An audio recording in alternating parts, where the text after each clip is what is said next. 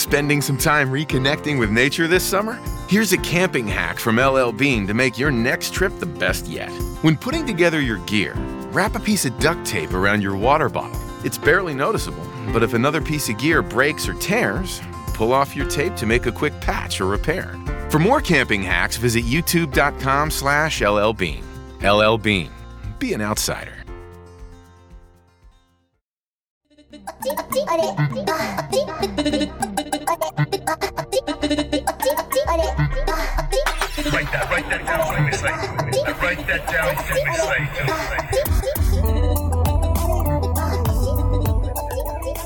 everyone. Welcome back to Write That Down.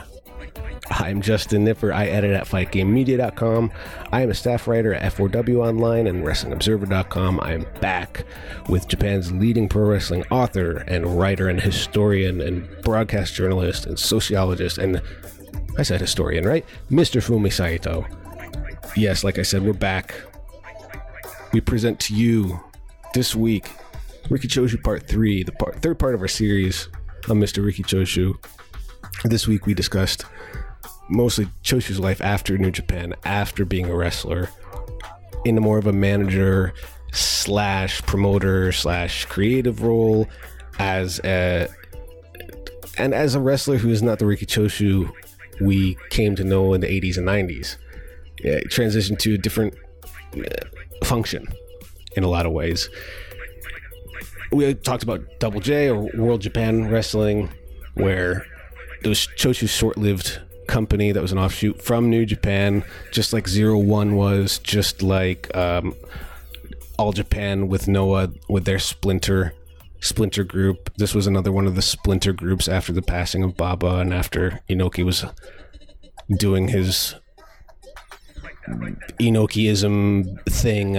Uh, Choshu had Double J, and we talked a bit about that and his other projects, and eventually talking about how he has, up to today, become this full blown Japanese celebrity sensation in his later years. And a lot of it has to do with social media. So we'll get into that today too. And that's it. This is, even though it's three parts, this was, you know, there's still broad strokes and we haven't covered every single little piece of his career. So if there isn't something that we covered, let us know and we'll talk about it. If you have questions, comments, whatever, talk to us on social media. Get a hold of us via Fight Game Media Online. We have details at the end of the show how to do that, how to reach us, how to reach Fumi. That's cool. A little more housekeeping before we get started, people. If you have not already, please subscribe to the Fight Game Media Network free podcast feed. It's on Spotify, Apple, Downcast, wherever you're listening to your podcast. Just go to the page, find the subscribe button, click that because that little bit of work helps us out so much. Like, wow. Wow. No, for real, it does. Oh, also, I have a book out on Amazon. It's called Stronger Than All. It's a digital book covering all of the New Japan matches from the first two years of the show. New Japan Strong the American branch of the sh- the company. It's cool, and if you have a Kindle Unlimited, you can read it for free. So there you go. All right, enough of that. Let's get into Riki Choshu, Part Three.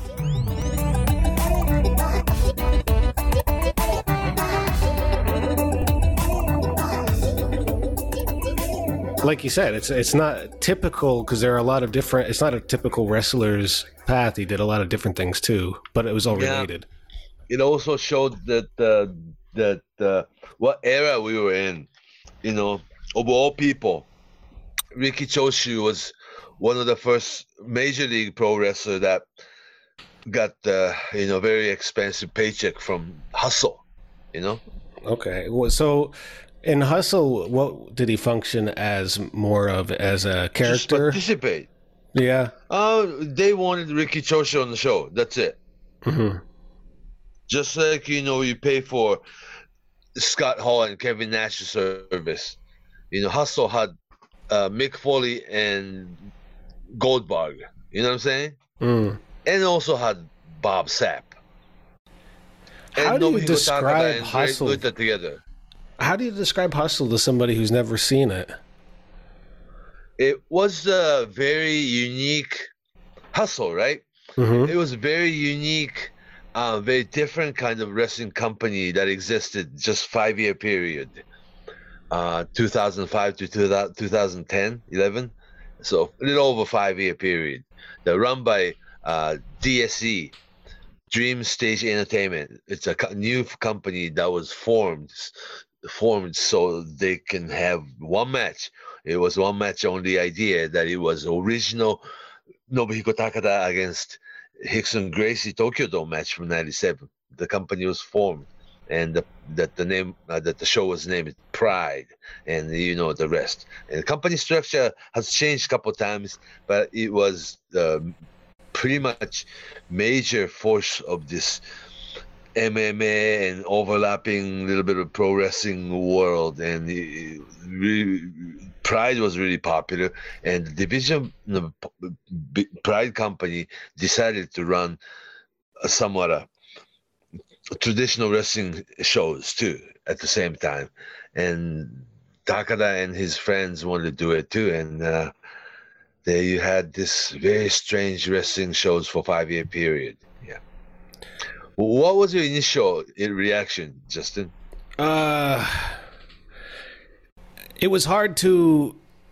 It was really hard to absorb because it was such a sudden jump from just what four or five Japanese years ago. pro wrestling, yeah. I mean, it, all Japan was still around in 2000, so it wasn't too far behind that, and it felt like it felt like a flip flop between WWE and and Hustle. It felt like uh, Yeah, Hustle was a terrible interpretation of WWE, though.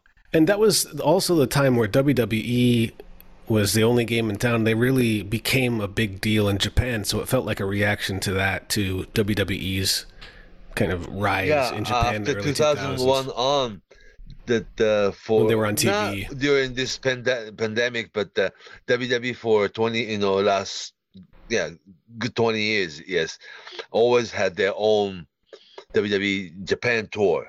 Uh, No, no help from any existing Japanese group. Mhm. and they drew like rock concerts, you know, you know, interna- international rock stars type of deal, and a different kind of crowd, and and uh, yeah, it's very po- pretty popular, I think, and uh, but the Japanese it was Japanese wrestling community that and and the writer and people that uh, misinterpreted WWE, you know, kind of really judged WWE as a 1985 WrestleMania Mr. T kind of uh, WWE, and they really stereotyped it in their head for you know for 35 years or so, and it didn't it didn't have, had Japanese wrestling community had no idea about WWE's uh, say uh, ruthless aggression or attitude era type product. Mm. It felt like that, and it felt like um, it really felt like uh, MMA or, whatever had developed by then was going to be the number one attraction going forward. It felt like this pro wrestling. yeah, stuff, almost felt, did. Yeah, It felt As far as dead in combat- some ways. yeah, or more popular than boxing or something. Yeah. So it's fun. So Rick, somebody like Riki Choshu is the like uh, symbol of the opposite of what Hustle was, and having him involved is just tell you how bad business was that uh, people like Riki Choshu and Fujinami, you know, all working as a singular wrestler, you know, like freelancing, you know, Mm. was like a big, new big fish in, in, in town or something. Yeah. So they, yeah, Hustle and, and the Pride Company, Dream Stage Entertainment, DSE, they had, yeah, money to play around for you know, first five, you know, not five years, but first quite a few years. Yeah. Yeah, lots of um I wouldn't call them dream matches, but I would call them random pairings. Uh, yeah, like uh, yeah, Mick Foley, Bill Goldberg, Nash and Hall together.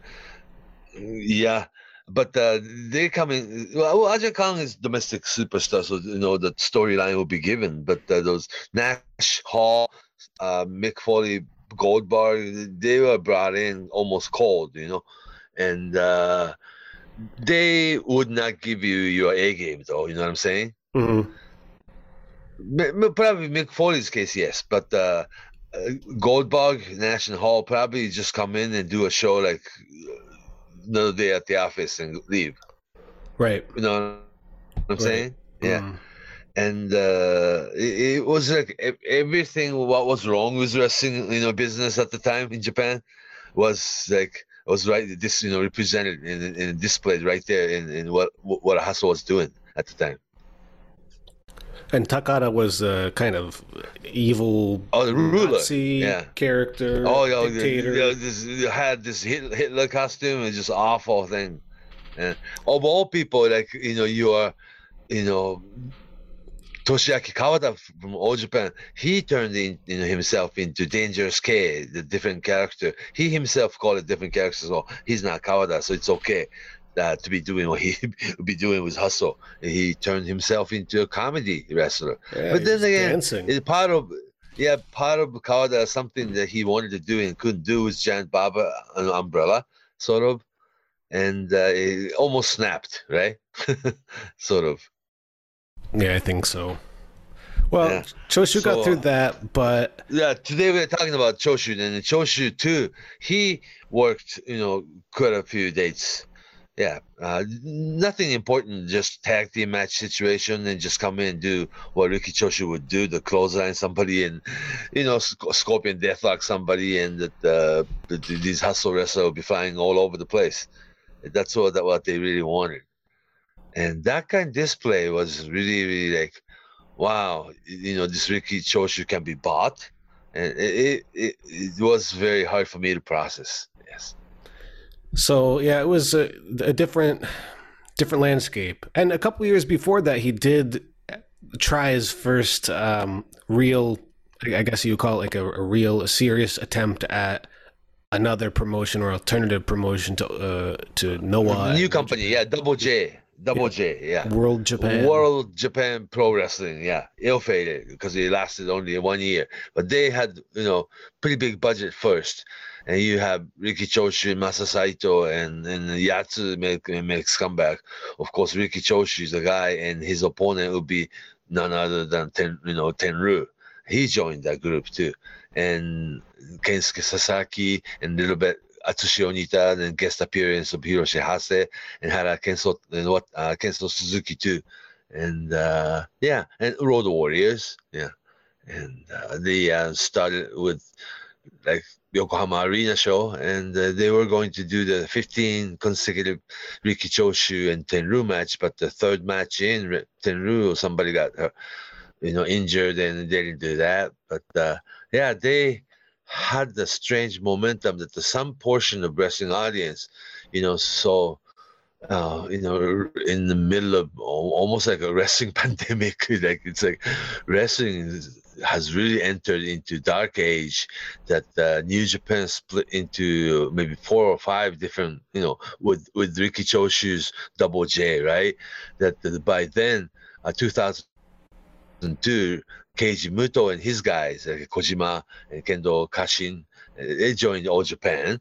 And Hashi, 2001 Hashimoto and his guys like uh, Shinjiro Otani and Tatsuhito Takaiwa and uh, Masato Tanaka former FMW he joined. And therefore you had Zero One formed.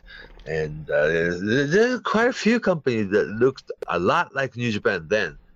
Are you following me? Oh yeah, it was it was a strange time because nothing felt unified. It felt like everything split into uh, a few different parts. all yeah, because uh, it's pretty far away for the, this cluster, but uh, All Japan Pro Wrestling and Pro, you know, Misawa's Pro Wrestling Noah, it was as if we had two two versions of All Japan Pro Wrestling. Kinda, yeah, yeah. Yeah, it did because guys are the same, they work the same, and uh, New Japan now, I'm talking about around year 2003. Uh, it was Riki Choshu's Double J company. The, that they all worked like New Japan wrestlers, and uh, Hashimoto's Zero One. Yeah, they're all obvious spin-off of, of New Japan, and uh, um, oh, Keiji Muto's version of, of All Japan 2002 to 2003. It looks more like another spin-off of New Japan, a lot more so than than than uh, it is All Japan Pro Wrestling for that matter. And uh, it was really strange time. I'm I'm trying to get this you know image across, sort of, yeah.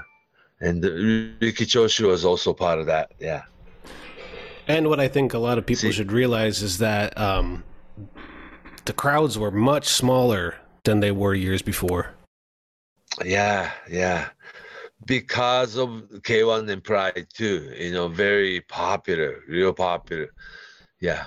The beginning was Takada, uh, Hickson Gracie, and year after that there was a not Pancrase much, but Masakatsu Funaki himself challenged Ricky uh, Rick Hickson Gracie at Tokyo Dome, uh, '98 or so. Yeah, that he lost too, and uh, yeah, just uh, one after another. This you know former U- UWF guys that are that were super super big huge superstar. They're losing to Gracie, and the, the you know it was a lot to do with uh, Japan's dark age of pro wrestling too. Yeah. Yeah, it was sort of the beginning of that. It was uh, the the two prides with Hickson versus Funaki and Takada. I think Takada had two matches, didn't he? Too much. That's pride. But the Funakis was like a called thing called like a dynamite or something. It's completely different fund, different promoter. Mm-hmm. Yeah. But each time Hickson Gracie, you know, himself and he brought his entourage and, and then, uh, you know, every time, you know, Hicks- Hickson Gracie or uh, Gracie family for that matter, when they have fight, you don't just bring in that fighter, right? But the, you have to bring in the entire family to camp, you know, for Hmm. next two or three weeks or something like that. And uh, yeah, it was very interesting. But the, yeah, Gracie, or especially Hickson Gracie in Japan, very marketable. And you know how Japanese wrestling fan or or MMA fans, for that matter, that they ad- admi- admire somebody like Hick- Hickson Gracie. And Hickson Gracie really handled himself like young Korogach, like really. And he was really, really popular. He, his, you know, autobiography just came out this year, and uh, it's fin- finally translated into Japanese. Yeah. NFL Sunday Ticket is now on YouTube and YouTube TV, which means that it just got easier to be an NFL fan, even if you live far away. Like maybe you like the Bears, but you're hibernating in Panthers territory. But with NFL Sunday Ticket, your out of market team is never more than a short distance away, specifically the distance from you to your remote control. NFL Sunday Ticket, now on YouTube and YouTube TV. Go to youtube.com slash presale to get $50 off. Terms and embargoes apply. Offer ends 919. No refund. Subscription auto renews. What's up? It's Kaley Cuoco. When it comes to travel, we all have a happy place. I just went to my happy place. I just went to Maui, and it was truly amazing. Priceline has always been about getting you to your happy place for a happy price with deals you really can't find anywhere else. Like up to 60% off select hotels in Costa Rica or five star hotels for two star prices in Cabo. Go to your happy place for a happy price. Go to your happy price, Priceline. Yeah, So there was always was- a tie to, to him in pro wrestling. That that um, what do you call it? Not MMA, but that uh, the idea of reality and the idea of how real the style yeah was well we- getting. we had that you know always had that in japan you know you know judoka against sumo or you know when uh, the, the when they opened the you know yokohama bay you know lots of sailor you know man sumo wrestlers started fighting you know what you call it later mma yeah and uh, yes and always the judo against wrestling and Rikidozan against Masahiko Kimura basically was, of course, it was a pro wrestler against pro wrestler, but the idea was sumo against judo. You know what I'm saying? right. And how Right. big I- Inoki and Muhammad Ali was, and Inoki against William Ruska, that uh, Holland, that uh, gold medal judoka, and uh, oh, Chuck Wepner fight, of course, and uh, it's always pretty much valued really high those MMA fight work or not. Yeah. So it really ba- backfired you know because it's uh, MMA and completely it's they're not wrestling people you know. But they needed wrestling people you know like a famous fighter you know. And uh, there was you, you know New Japan sent people I, I talked this over and over but the New Japan uh, Inoki for that matter because he was still very very influential that he's you know he sent people like Manabi, Manabu Nakanishi or Yuji Nagata or Kendo Kashin they're all either Olympic or college wrestling champion with MMA training, but uh, you don't have fight, you know, MMA fight against people like Hyo, you know, the, the Fedor Emelianenko or Mirko Cro Cop only 24 hours after your regular wrestling match. How's that?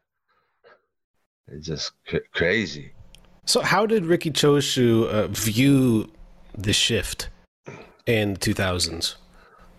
Yeah, it almost looked as if it was beyond his control because after all, he was not a part owner of New Japan, but he was a employee, you know, employee and wrestler and a booker and producer, right? And Inoki is in process of selling his New Japan Wrestling Company to uh, Yuke's first, you know, that the game company, and also he, you know, you know, himself start shifting himself to more on on MMA end of the whole boom, I think, period. Because in Inoki's mind, back in his days, wrestling and MMA was one and the same. That was mm-hmm. Inoki's, you know, always same story. Back in his days, and it didn't really distinguish these two, you know, combat sport. Pro wrestling was, you know, what you call MMA today, something like that. Yeah. Mm. It, it, was all making sense while everything was like under you know New Japan umbrella, and Inoki himself was a fighter and convincing, you know, always have convincing match at the end of the day. And uh, but it was Inoki himself retired really physically, uh, but uh, I guess still had power or um, influence, of course, you know. Then, then, then really shifted himself uh, with MMA. Then, if you remember, you know, for about seven year period, you know, New Year's Eve, you know, there's a NHK's singing, you know, that the that the music festival thing, you know, the red flag and white flag thing. But other channels, Channel Four, Channel Six, Channel Eight, Channel Ten, they all had Inoki Bomaye, the Dynamite, the Strong, the K1, the M- uh, Pride, the, uh, the other channel even had bo- professional boxing match. It became New Year's Eve tradition that the MMA for for about seven year period. That's how they and how big they were, you know. And uh, oh, that was Dark Age of Pro Wrestling. Yes. I think they even still do you know, Rizin tries to do things like that around. Yeah, uh, the Rizin days might might be numbered by now. Yes, it's very different, yeah. very different time. Not it, yeah, yeah. Uh, it just looks the same, but it, itself, it's not connecting the same way as it did oh, 20 no. years ago. Yeah, and I'm glad it's it's it's that uh, the 20, 20 years has gone you know have gone gone by. Yeah it's a different structure and different people and different audience and different people, just different generation. Yeah. So we're looking back, you know, the dark age of pro wrestling in Japan that really happened, you know. And it really scares me to this day. Hmm. It really does. Yeah, frightens me. Do you think it'll happen again?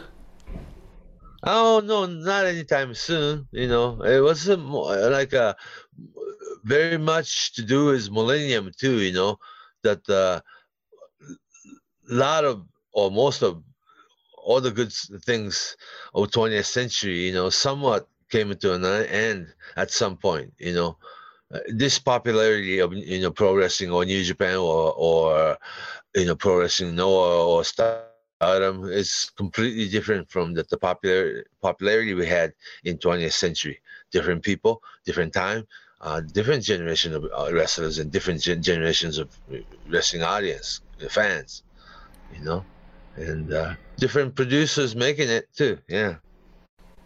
So I, I think it's all different now. Yeah. So Riki Choshu by this point became more of a producer. He was in that producer role in the 2000s. And it was for, yeah, yeah. We saw it with Double J. But uh, there, there has there had to be a falling out between New Japan and and Riki Choshu, or he wouldn't. he and Masa Saito and, and uh, Katsuji Nagashima, the big executive of New Japan at the time, they wouldn't quit New Japan and start Double J. They had their winning plan, wouldn't you think? Mm. Mm-hmm. Yeah, uh, the first year that they're talking about they were running Tokyo Dome that year, 2003. It was Riki Choshu and Masa Saito and, and Tenryu. It's like, you would, wouldn't you need somebody like Hiroshi Tanahashi, right? Mhm. I don't know, but that you had to wait another, you know, three or four years for rise of, you know, superstar Hiroshi Tanahashi and Shinsuke Nakamura. Yeah, at the time they were still young, you know, young lion. Oh my gosh, yeah. So it was kind of like a, a period where Inoki had stepped down, Baba was gone, Choshu was more of a backstage personality, Fujinami was too. I think he was president of New Japan around this time. And Right, um, because that was his turn. so the uh, there was nobody and, really in the you have to spotlight. point out the, that the Muto's version of New, All Japan Pro Wrestling because of uh, Misawa and his guys pro wrestling Noah, Noah's the whole project. Yeah, it was just chaotic, right? All the tradition, you know, 20th century wrestling tradition, yeah, did come to an end. Yeah. yeah. and things seemed scattered for a while. Yeah, and uh, I guess that uh, at the time in year 2003, Riki Choshu and his people and Katsuji Nagashima and his people uh, wa- was convincing enough still uh, at that at that point to convince. I wouldn't say many many spon- you know, sponsor, but uh, uh, the rich enough guys to run wrestling company or two for a year or two. How's that? How much would you need to run the wrestling company for one year and one year only? You know, because sponsor people just don't give you money. They expect you to start making money back within three years or so, right? It's funny you mention it like that because for the past decade or so, Choshu's been doing a lot of uh, one and two year, uh, I guess, experiments, and then, Ishingun era, Japan Pro Wrestling era, Riki Production era, yeah, and then New Japan era, yeah. and well, uh, even uh, Lidet and the the Gleat company he's a part of, in you know a little bit of a not a major capacity, but Oh Still yeah, involved. after 2006, 2007, uh, you, you you talk about that uh, real real real pro wrestling or that the legend pro wrestling, the uh, Big Mouth Loud, or you know just another smaller spin-off of like a New Japan style pro wrestling business or something. Yeah, there are quite a few that I cannot remember even. Yeah, and Riki Choshu was always the main event because first show they usually see those smaller you know, late starter you know that uh, i can't remember a few names but the, they usually starts with you know grand opening at the Korak Korakuen hall and for some reason riki choshu was the main event of that e- evening yeah. And they uh, was aiming you know older you know audience i think and uh, you can price a little higher with for for uh, know, older uh, you know wrestling fans older audience and also you can price a little higher at the Korakuen Hall. It's like uh, the whole place is like ringside right? Mhm. yeah yeah. Yeah so interesting. But after all the the, the whole Riki Choshu's like he's an individual but he's like a wave that when he comes over he just doesn't come along you know? He brings his I don't know his wave of people and entourage and a new wave of business or other a couple other projects to come you know to come with it you know? He just doesn't do it himself but the, when he shows up uh, he brings his new company over to you know introduce or his new march and you know march you know came out or his new I don't know YouTube or AM radio series starting or something. And yeah, always have something to announce. Yeah. Riki Choshu himself is like an entertainment company now. yeah, he's a brand. Does that make sense? Yeah, he's like his So own it's brand. yeah, the ho- ho- household name. Yeah. Um, so a couple years ago, I guess we can talk about this now. The uh, I guess they call it the Choshu Revolution, the, the social media revolution he had a couple years ago. Um, Yeah. he found his way onto Twitter. So much like so much like Iron Sheik. You know what I'm saying? That's a good. Not as bad as that. I mean, of course, not as uh, extreme, but um, uh, silly, uh, kind of Yeah, silly. in the silly way because he, he just learned how to use his Twitter on, on his you know cell phone. I mean the smartphone rather. That uh, then he was free to type in you know then upload whatever he you know it felt like. But it was like oh oh my oh my gosh let's not let him do that. Uh, his manager took his phone because uh, that uh, things that go up on, on on the internet that matter you know that way that they i guess they have to read it first you know don't let him do that you know kind of thing. I don't think he's uploading his own twitter now you know. He has things to say though but somebody else has to type it i think. It's too dangerous right? Yeah. hello. Yeah, like you said, he's a household name, oh yeah definitely. And uh, he's well, Iron Sheik is a a good uh, not not it's not as extreme, but uh, it's good. Uh, it's a good kind of comparison to what he's like now. Mm-hmm. And also he um uh, he's a good sport, you know, retired sports celebrity, male. You know, Uh, he's a father, he's a grandpa, and he's a friend, and you know what I'm saying. Mhm. And uh, yeah, so Good he- image. a very good image now. Yeah, yeah. And uh, he was a bad guy in his, you know, in his days, but now he's retired, all smiling, happy, you know, happy grumpy old man. How's that? Yeah, always smiling in his pictures these days. Yeah, like laughing, you know. Yeah, very different from the '80s, the '80s, '90s. Oh, the image he had in the ring and the, and the, the you know the backstage or how he walks around, just oh god, it's like he- so. I all in all, he uh, he was just you know just like or a lot like Antonio Inoki that uh, you are Riki Choshu twenty four seven. hmm hmm Yeah, I guess today's wrestlers, you know, are not as 24 7 as, you know, previous generation of wrestling superstars.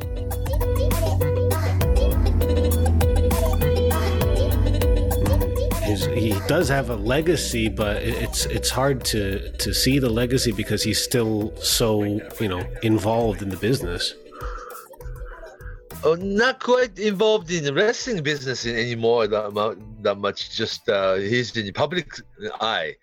Uh, he's on, he's on TV a lot. He has his own what uh, uh, the YouTube channel was what 32 million. You know the play.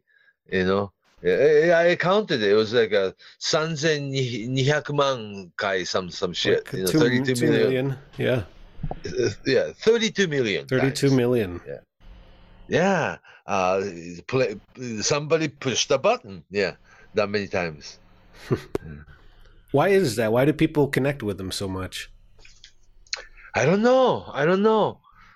Uh, I don't think these, you know, new, you know, his new popularity or his, I don't know, him being a new, new TV star this year. Because I don't think these, that the Riki Choshu fans, today's Riki Choshu fans are exactly wrestling fans or anything like that. I don't think. It's Mhm. just, uh, yeah, uh, you, YouTube audience, you know, and yeah, you know, the YouTuber uh, attracts different crowds, right? Sure. Not a different, but the YouTuber attracts YouTubers, and, and uh, yeah, and uh, they're just completely different dynamic out there. I think, yeah. But uh, yeah, for Ri- Riki Choshu's, is- is, it's what's interesting is uh, at the end he did not really choose to stay in in any of these wrestling companies. That he started, you know, started out as one of the original young lion style rookie with New Japan in right out of 72 Munich Olympic and he was already a res- pro wrestler in 73 you know and uh, just like other young lions today's young lions he was sent to excursion and at the time in mid 70s Riki Choshu went to West Germany today's people don't know that huh? That's right. How, Yeah. how do you explain West Germany and East East Germany? And uh, the world was divided, you know. There was uh, USSR, Germany, and uh, European Western Germany. Yeah, uh, the socialist, communist, you know, part of the world to uh, free world and and, and ca- uh, the capitalist society, and right in the middle you had the Berlin's Wall, right in the middle of German. Germany. Anyhow, Riki Choshu was sent to West Germany. You know, now you don't have German wrestling. There are tons of wrestling company in both England and Germany, but they look like much like American American independent wrestling company. Don't you think? Sure. Yeah. Yeah. But in Riki Choshu days in seventies, um, when he went when he went to West West Germany, it was Otto Wanz's company and also worked for Roland Bock's company. And uh, European, yeah, the canvas mat was really hard, like your floor, uh, wooden floor, and uh, yeah, th- those were the days. Then he worked. I know uh, there was a Riki Choshu and Karl Gotch uh, myth. Almost, it's almost like an urban legend that those two were going to because obviously Karl coached Riki Choshu in Japan. And a couple years later, back in Florida, there was a few days of coaching that uh, Riki Choshu and and Gotch they worked together, work out together, where there was no camera, there was no camera, no video camera, nothing. Right? They just really worked out. And there's like two different version of stories that that Riki Choshu said, just screw this, because these are the type of conditioning training he'd done so much in his college amateur, and he wanted to learn how to work, right? To be a professional wrestler. Yeah, teach me how to work. And then Korogachi wasn't that type of coach. He just give you this uh, forever, you know, yeah, forever and never workout, you know, like uh, to be the Superman, superhuman. And this is different kind of philosophy in pro wrestling. It's funny that uh, Riki Choshu come from amateur wrestling background and a former Olympian, but uh, we- what he wanted to learn from Karl was, hey, just teach me how to work instead of this. Isn't that interesting? Yeah. Hello. The result makes a lot of sense too, because um, I can't see Choshu as a disciple of anybody, like how Karl Gotch has his disciples, and how Inoki had his disciples, and Baba had his disciples. I can't see Choshu or or somebody like Tenryu for that matter to have. I can't envision them having somebody uh, of authority so high above them. To answer to? Yeah, I can't. Like, can you imagine But Choshu Riki with uh, Choshu, Riki Choshu himself admit to, uh, admit to that that the Inoki was that person for a long time. Mm-hmm. Mm-hmm. Yeah. That's why he had to go heel, you know. They work against Inoki in the ring, and then you're equal, almost, you know, but probably never will be, you know. But uh, yeah, that kind of things. That the Fujinami, where Fujinami is like you, you know, he he try to heel a little bit, but the people don't just don't accept you to do anything else. You know, Fujinami is like hundred percent baby face. baby face forever.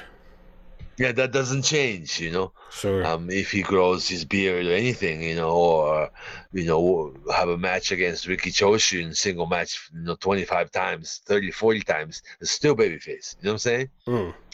And a lot, a lot of the in the Fujinami Choshu match, people cheered both guys. Yeah, yeah. And some of the spots they didn't like, they booed both guys because they weren't liking what they were seeing, not because they were heels, and that kind of thing. And now that they're both on, on TV, you know, the Fujinami and his family is most more like a cooking kind of you know show, and Riki Choshu is like have him go to restaurant and you know finish up all the menus or have him play the latest computer game that he knows nothing about or yeah it's just different. They utilize different you know theme i think. Yeah Mm-hmm. because Kensuke Sasaki's on TV a lot, right? And Nobuhiko Takada's on TV a lot. Now that I'm expecting that the Muto will be doing a lot of that, right? Mm-hmm, mm-hmm. So Sasaki is somebody maybe in- we in should talk way- about. Maybe we could talk about him a little bit more because I think he's, you know, speaking of disciples, if Choshu had a number one disciple, it would be Sasaki Kensuke because because oh yeah, of how- course, yeah. Uh, I mean, even down for a while down to the to the look, the same hairstyle, the same trunks, same wrestling style. Um, just Yeah, bigger. clothesline stumps. Yeah. Yeah, younger. Scorpion yeah. Deathlock, yeah. Sure, of course, of course. And uh, yeah, of course. Uh, but but it, it was as if after Double J, we talked about Double J, that the rest, World Japan Pro Wrestling very ill-fated.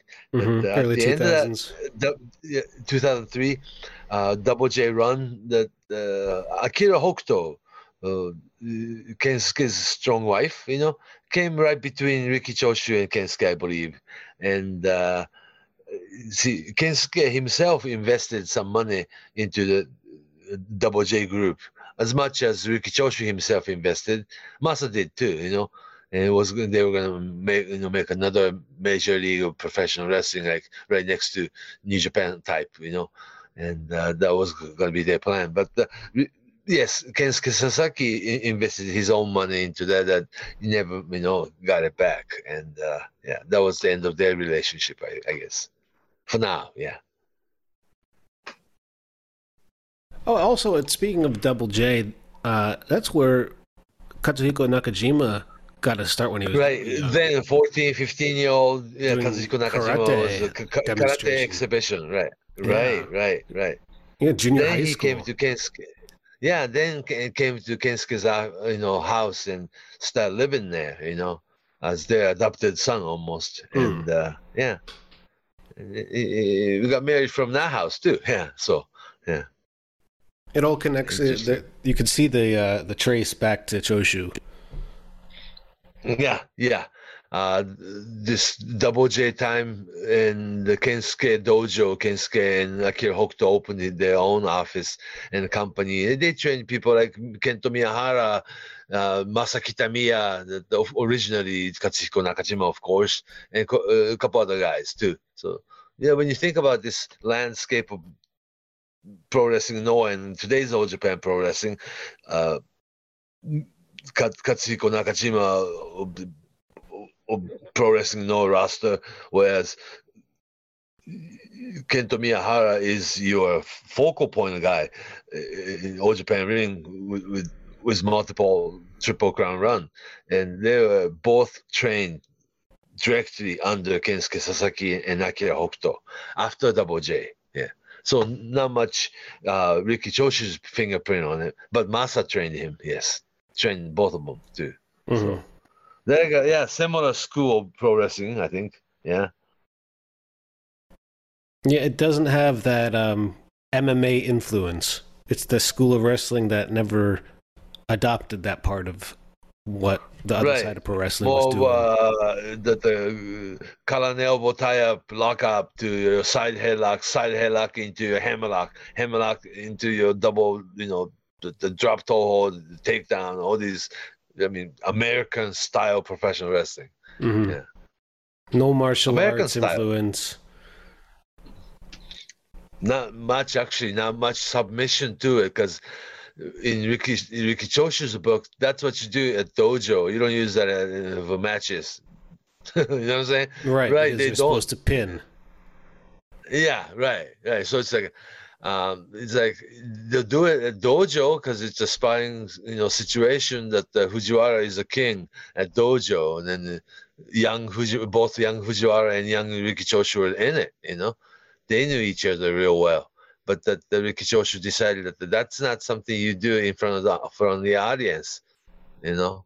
So you're wasting time, kind of thing. A different philosophy to it. Hmm. Yeah.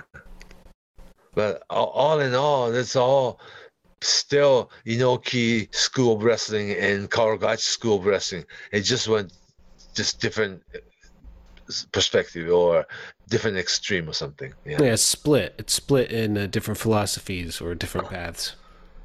Yeah, so that's why In- Inoki School of Wrestling in early New Japan is, is something we really have to study. Yeah, Karagachi was, you know, influence was there, but uh, you know, Vince Mc- McMahon Senior partnership was was WWE, uh, WWF at the time. Yeah, the influence was al- always there, and the mixed martial arts idea of Inoki, and Japanese heel faction idea of Inoki, basically, and that, that made Riki Choshu a big, huge superstar, and. Uh, today's wrestling, yeah, every single Japanese wrestling company there's like a babyface faction and heel faction within Japanese, right? Even yeah, so that uh, the fingerprints are all over. Yeah, decades and decades later. So I guess if before we we wrap everything up, these three parts, if you had to give listeners out there uh, match recommendations f- for them to watch Oh, and wow. study Riki Choshu, what are the main ones? Because a lot of this you could find on New Japan World for the most part. New Japan World too, yeah, and uh, something that's not on New Japan World. Those two years, '85 and '86, with All Japan, that uh, night after night after night, basically, uh, Riki Choshu's guys and Jumbo and Tenryu's guys stood together. Okay, that the Jumbo and Tenryu's, you know, All Japan faction, that they had six-man tag situa- situation all year long. So any six-man tag, you know, the videotape that's you know out there uh, 85 86 all japan against japan pro wrestling that's a big one and also 85 86 you know world real world tag team tournament where riki choshu and yoshiaki yatsu uh, worked as a tag team and had the single uh, not a single but the tag team tournament match against every single one of those important matches. I mean important teams like the funks that the uh, Terry Gordy, uh, Stan Hansen, to Spivey, to uh, Dynamite Kid, Davey Boy Smith, that the, the the type of wrestlers Riki Choshu normally don't have matches against, and those are very important, you know, videotapes. Riki Choshu against Harley Race, Riki Choshu against people like Bakwenko, yeah, those are very very rare case. Then back to New Japan, uh, that uh, another set of single match against Fujinami and Inoki, and also this time you have uh, three musketeer, uh, Keiji Muto, Shinya Hashimoto, and Masa Chono. That those are the generation that in ni- 90s that the Riki Choshu had a lot of matches against. So, so all the different generations of in the matchups, those are all interesting. Hmm. Is that okay? um, yeah, I, I think there's tons to dig through. Yeah, if you have New Japan World, it's definitely uh, it has a lot of what we talked yeah, about. Tigers. Yeah, the like uh. Choshu against Tiger Jeet Singh, uh, the Choshu against Vader, Scott Norton, Bigelow. Yeah, all those. Inoki, um, of course. all the famous Fujinami. oh, no, matches. even Akira Maeda single match. Sure, sure. Um, yeah, and, and a lot of other stuff uh, that's non New Japan, but um, Japan Pro Wrestling, Yeah, all Japan. I, I, don't, I remember what year that was. On, on one year there was a Masato Tanaka against Riki Choshu single match at Korakuen Hall. I remember. Hmm, he's faced everybody seemingly. I mean, Yeah, he yeah. officially retired only a couple of years ago. That's right. That's right. And he he's on TV somewhere today. Yeah. Yeah, I'm sure if people are interested, they could find his TikTok or Twitter and uh, Yeah, that follow too. him that way. Uh, he he has like over a million followers on Twitter as well. Yeah. Crazy, but uh, yeah. So that's the Riki Choshu in in three parts. So uh, thanks for all the Right. feedback, Oh, everybody. let's do the uh, Kensuke Sasaki. Yeah, that too. Yeah. Yeah, Kensuke Sasaki, we, he had his own. Um, Of course. Of he course. had his own path, and he he ended up doing uh, quite different things. Uh, he, and he- also he was the original original grand you know you know Grand Slam champion. Mm-hmm. New Japan's IWGP, All Japan's Triple Crown, and and and, and then Pro Wrestling Noah's GHC. Uh, he was also one of the few Japanese heavyweight wrestlers that was on American television quite a bit in the mid '90s. Oh, I suppose. Right, right. At least in my memory. And also, I loved Hell, Hellraisers, Hawk Warrior, and the Power Warrior. Yeah, that was epic. Yeah. So, we'll we'll do Kensuke Suzuki shortly. Yeah. sure. Uh, or even next week. Yes. Sounds good. All right. So if people have questions on this or anything else uh, for Fumi, where can we On you? Twitter at fu- at Fumihiko Dayo F U M I H I K O D A Y O Fumihiko Dayo on Twitter or Fumi Saito on Facebook. Message me first. And actually, I'm on Inst- Instagram too. yeah. And I'm at Justin M Knipper on Twitter, K N I P P E R. So that's it. Riki Choshu, three parts. They're up on Spotify and, and Apple or wherever you're downloading this. So next week we're gonna Think start we working. on- covered everything? I think so. I, think, I so. still missing. Yeah. Think so? Okay. If if we missed any uh, particular parts or or moments that you wanted us to cover, let us know. Um, talk to us via social media, and we'll talk about it here next time. Easy as that. Sounds good. Okay, so until next time, Fumi, take it away. So long from Tokyo.